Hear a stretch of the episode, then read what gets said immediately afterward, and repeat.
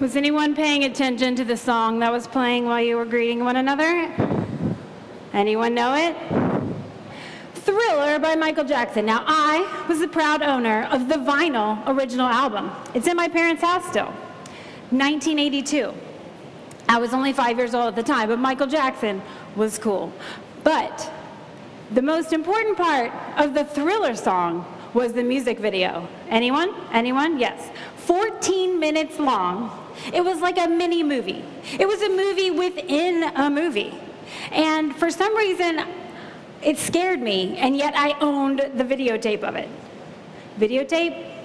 Tell the children what that is later. Okay, I owned a video, 1983, and we've got Thriller. We're going to see if we can get.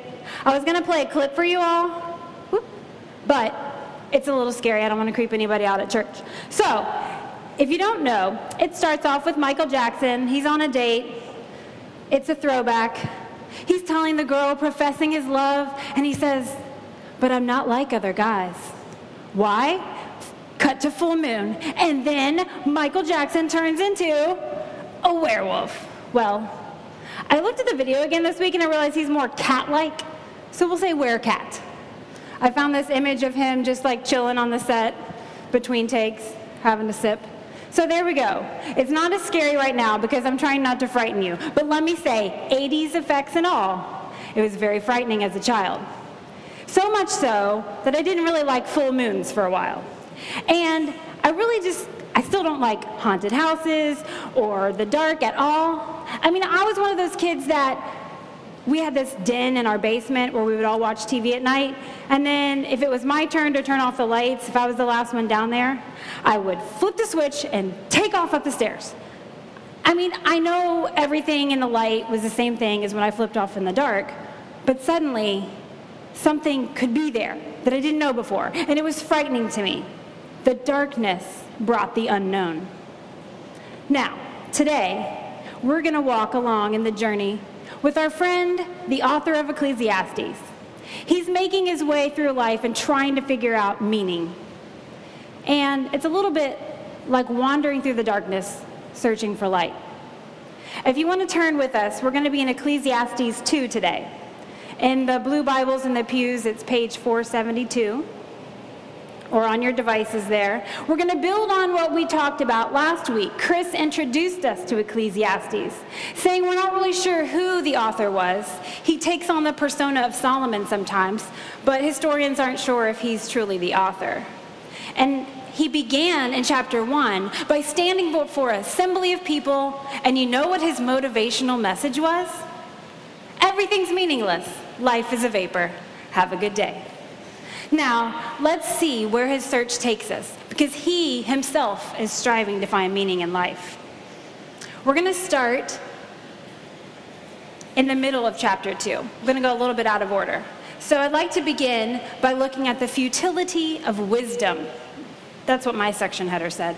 So I'm going to have Alicia read for us verses 12 through 15 and 17, please. It's on the screen, don't worry. I'll probably lose my place just so I'm using my phone. I have the NLT, don't worry. Um, okay, so I decided to compare wisdom with foolishness and madness. For who can do this better than I, the king? I thought wisdom is better than foolishness, just as light is better than darkness. For the wise can see where they are going, but folks, but nope, fools walk in the dark. Yet I saw the wise and the foolish share the same fate. Both will die. So I said to myself, Since I will end up the same as the fool, what's the value of all my wisdom? This is all so meaningless. Fast forward. So I came to hate life because everything done here under the sun is so troubling. Everything is meaningless, like chasing the wind. I like in the message, the last little part says, it's like spitting into the wind, which we all know is a bad thing. Now, the author seems to enjoy seeking wisdom. We kind of gather that he is a man who wants to learn more. He likes knowledge, intelligence, being in charge of the situation through his information. So it probably used to bring him a lot of joy in life, but somehow he has come to this conclusion.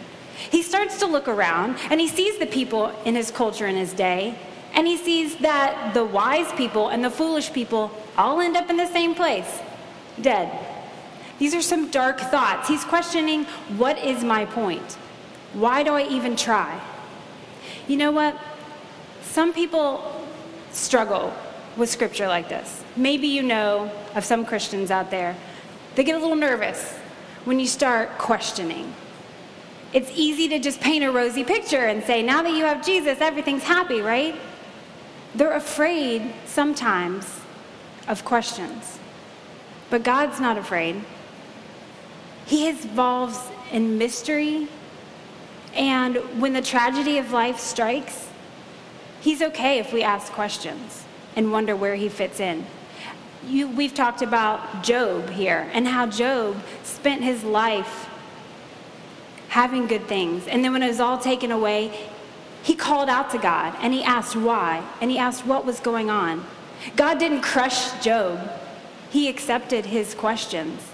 Now, he didn't give him all the answers, but he did speak. He did communicate to Job. He did respond.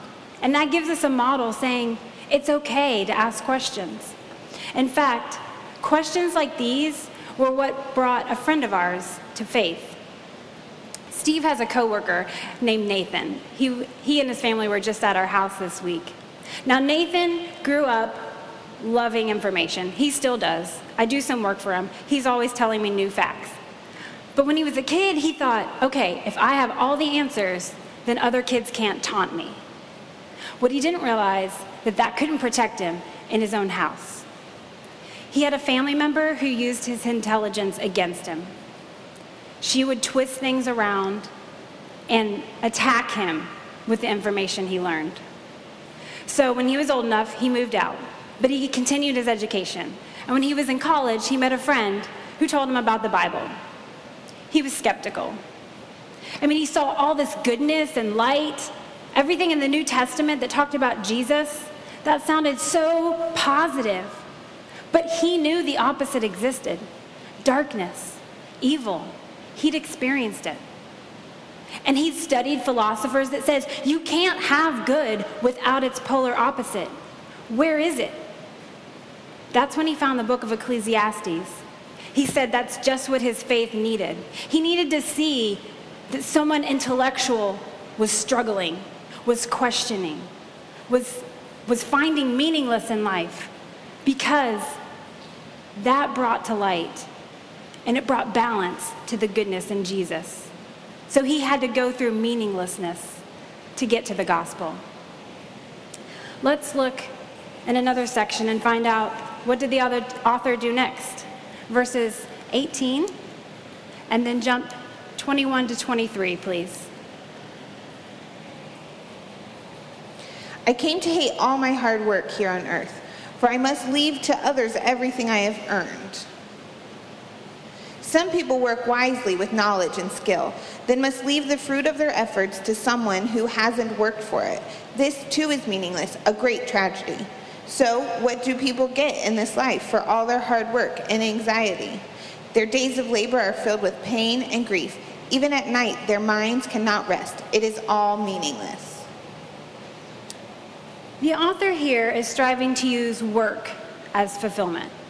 Now, often in the Bible, when we talk about work and toil, some of the versions say, I envision what was common practice at the time farming, working the land, very physical labor. But if we're saying that this author is taking on the persona of the king, of a teacher, of a leader, he probably wasn't doing the day to day work of farming and providing daily bread. His work was probably more strategic, mental labor rather than physical. So, in that aspect, I was reminded of our trip to Geneva last year. We have another smart friend. I have all these smart friends, it doesn't rub off. He is a theoretical physicist, which I had to watch Big Bang Theory to figure out what that was. But last year, he was on sabbatical from teaching here at UC, and he spent his entire year at CERN. And it's a fancy place, but he worked on research with the Large Hadron Collider, which is, there's going to be a lot of things here. What I know, it involves protons, hydrogen, electromagnets, And there is 27 kilometers of this kind of a pipe underground. It spans from France to Switzerland and back again. And they send these protons at such high speeds that there's billions of collisions per second. And all of that is so that scientists can look at smaller and smaller parts of matter sub, sub, subatomic. It's like the quantum realm and Ant Man. Yeah, that's what I'm visioning. This is what science is looking for. Our friend, that's what he does. He works day and night. And he never stops researching because he has to stay at the top of his field. Someone else could get ahead. So he travels the world, he presents, he publishes. And you know what was interesting to me? We walked into the visitor center at CERN, and I saw something on the wall. Three questions written in different languages. It's hard to read here. I'm going to read it. It says, Where did we come from? Where are we going? What are we? My friend and his colleagues spend their lives working to find the meaning of life. Some things haven't changed. Let's look ahead, or backwards actually. Let's go back and look at verses 1 and 2 of chapter 2, and we're going to see one more way that the author says he's trying to find meaning in life. I said to myself, Come on, let's try pleasure. Let's look for the good things in life. But I found that this too was meaningless. So I said, Laughter is silly. What good does it do to seek pleasure? So he says, What good does it do? But then, if you keep reading the verses, he still tries it anyway. It talks about wine and vineyards, gardens and parks. He just took whatever he wanted slaves, concubines, other people's treasure. He chose positive and sinful ways to try out the good things of life. And yet, he still concluded the same as before. Alicia, if you'll read here verses 10 and 11. Anything I wanted, I would take. I denied myself no pleasure. I even found great pleasure in hard work, a reward for all my labors. But as I looked at everything I had worked so hard to accomplish, it was all so meaningless, like chasing the wind. There was nothing really worthwhile anywhere. So, even the good things in life, you think hard work and education seems tiring. But then he tried to have fun and he still found nothing truly fulfilled. Nothing gave him the light he was looking for. It was still darkness. Now, I think we've all known people, and maybe it's our story ourselves, choosing unhealthy ways to try to find meaning. Maybe even the good things in life that have turned into something more of a crutch to support us. But yet it still never satisfies. But what I was thinking of when I was studying this scripture is a little bit different perspective on the meaninglessness of pleasure. It started because I was standing by a babbling brook. Sounds poetic. I was in a stream in a friend's backyard, and it felt very peaceful. And as I was thinking, oh, this is a lovely break in my day, in my busy week, and all the stuff going on in my mind, I was just thankful that God gave me peace. And while that was nice, I really didn't have that many burdens on my mind at the time. I had a to do list, first world problems. And suddenly I realized what is this? This nice day for me. It's meaningless because when I go back and I open up my phone, you know what I'm going to read about? I'm going to read about families at a border being separated. I'm going to read about bombs in Syria. I'm going to read about people in Venezuela like our missionary friends that Echo Church supports, and now they only have water running one day a week. Even closer to home, I'm going to look on Facebook and see my friend's update, college friend, the chemo didn't work. I'm going to talk to my neighbor, and he's going to tell me how he was harassed walking down the street because the color of his skin. I'm going to talk to a coworker and she's going to tell me that her depression threatened to defeat her again. So I just look around and I think, I try to distract myself. When it doesn't affect me personally, I can. Fun is good, but sometimes, sometimes I don't want to think about the other things. Some people don't have that choice, do they? They can't enjoy everything under the sun because darkness is always present. So, what do we do? If pleasure is meaningless, if our work will never satisfy, if all the education in the world won't give us the answers, then what? Sometimes we see things in unexpected places. And that especially can happen when we look through the eyes of a child. And our, our good friend Ryan here is an amazing writer, and she talked about this light and dark concept. And I want to read her words because they're more poignant than mine. Ryan was looking at her daughter Ramona's fear of the dark. This is an excerpt from her article. Every evening when the sun starts to set, my daughter picks me a bouquet of light. The front door of our house is glass paned, so she crouches in front of it, where lines of sun are drifting across the wood floor. She pretends to scoop something up, the motion very much like picking a flower, and then runs to me with empty hands. Here is some light, she says, matter of factly. After she makes her delivery to the couch, she runs back to the door and crouches again, staring at the light and the shadows shifting on the ground. Something catches her eye and she reaches for it. This time, she holds the emptiness like a ball and runs back to me with her hands cupped. And, she says, breathless and proud, pleased with her selection, here is some dark. She figured it out without me. She toddled into a mess of shadows and scooped up everything the dark and the light, both. I think Ramona's found the answer. Our life is pretty messy. Even on the sunniest days, there's shadows. But even in the darkness, we see a little bit of light. We need to scoop up the light and the dark both. As I noted in the beginning, like Ramona, I was afraid of the dark. And truth be told, sometimes I still am. Our basement at our house, you can only access it from the outside. And if I have to go down there at night to get something, I still flip the light off, lock the door real fast, and run up the stairs to my safe house in the light again.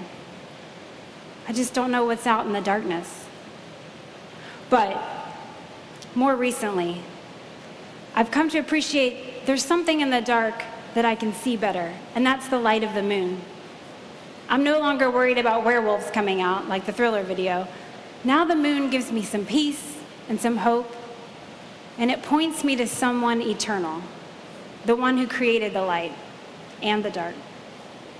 Because God gives us glimmers of light in the darkness. And what the author of Ecclesiastes what he really didn't know at the time as he's exploring that the things themselves weren't meaningless. His quest to fulfill his life with those things were meaningless. And we know there's more to the story. The author of Ecclesiastes knew the creator God who made the sun and the moon and the stars. We know the same God came to earth to live out our experience. The author of Ecclesiastes knew the promises made to Abraham, to Moses, to David. We know how God fulfilled those promises. We know the salvation he brought through Jesus. We're not painting a rosy picture here. Just because we have Jesus in our lives doesn't make life easy.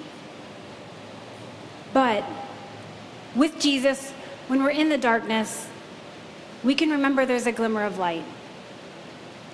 Perhaps because we've experienced the darkness, we can more fully appreciate the light. Maybe you're stuck in darkness because of circumstances that you can't control. Maybe you've just been trying to find your own way. Wherever you are today, God is ready to provide light. And it's not a quick fix, He just promises to be there day after day. And if you forget that, we're here to remind you. We're a safe space here at Echo. And we're called to be here for one another. So you can share your struggles because that's how we know how to hold your burdens for you. Together, we can scoop up the light and the dark. We can go out and work and learn more and have fun in the brilliance of the daytime. And we can sk- stand together in the scary nighttime and point to the moon. Let's pray.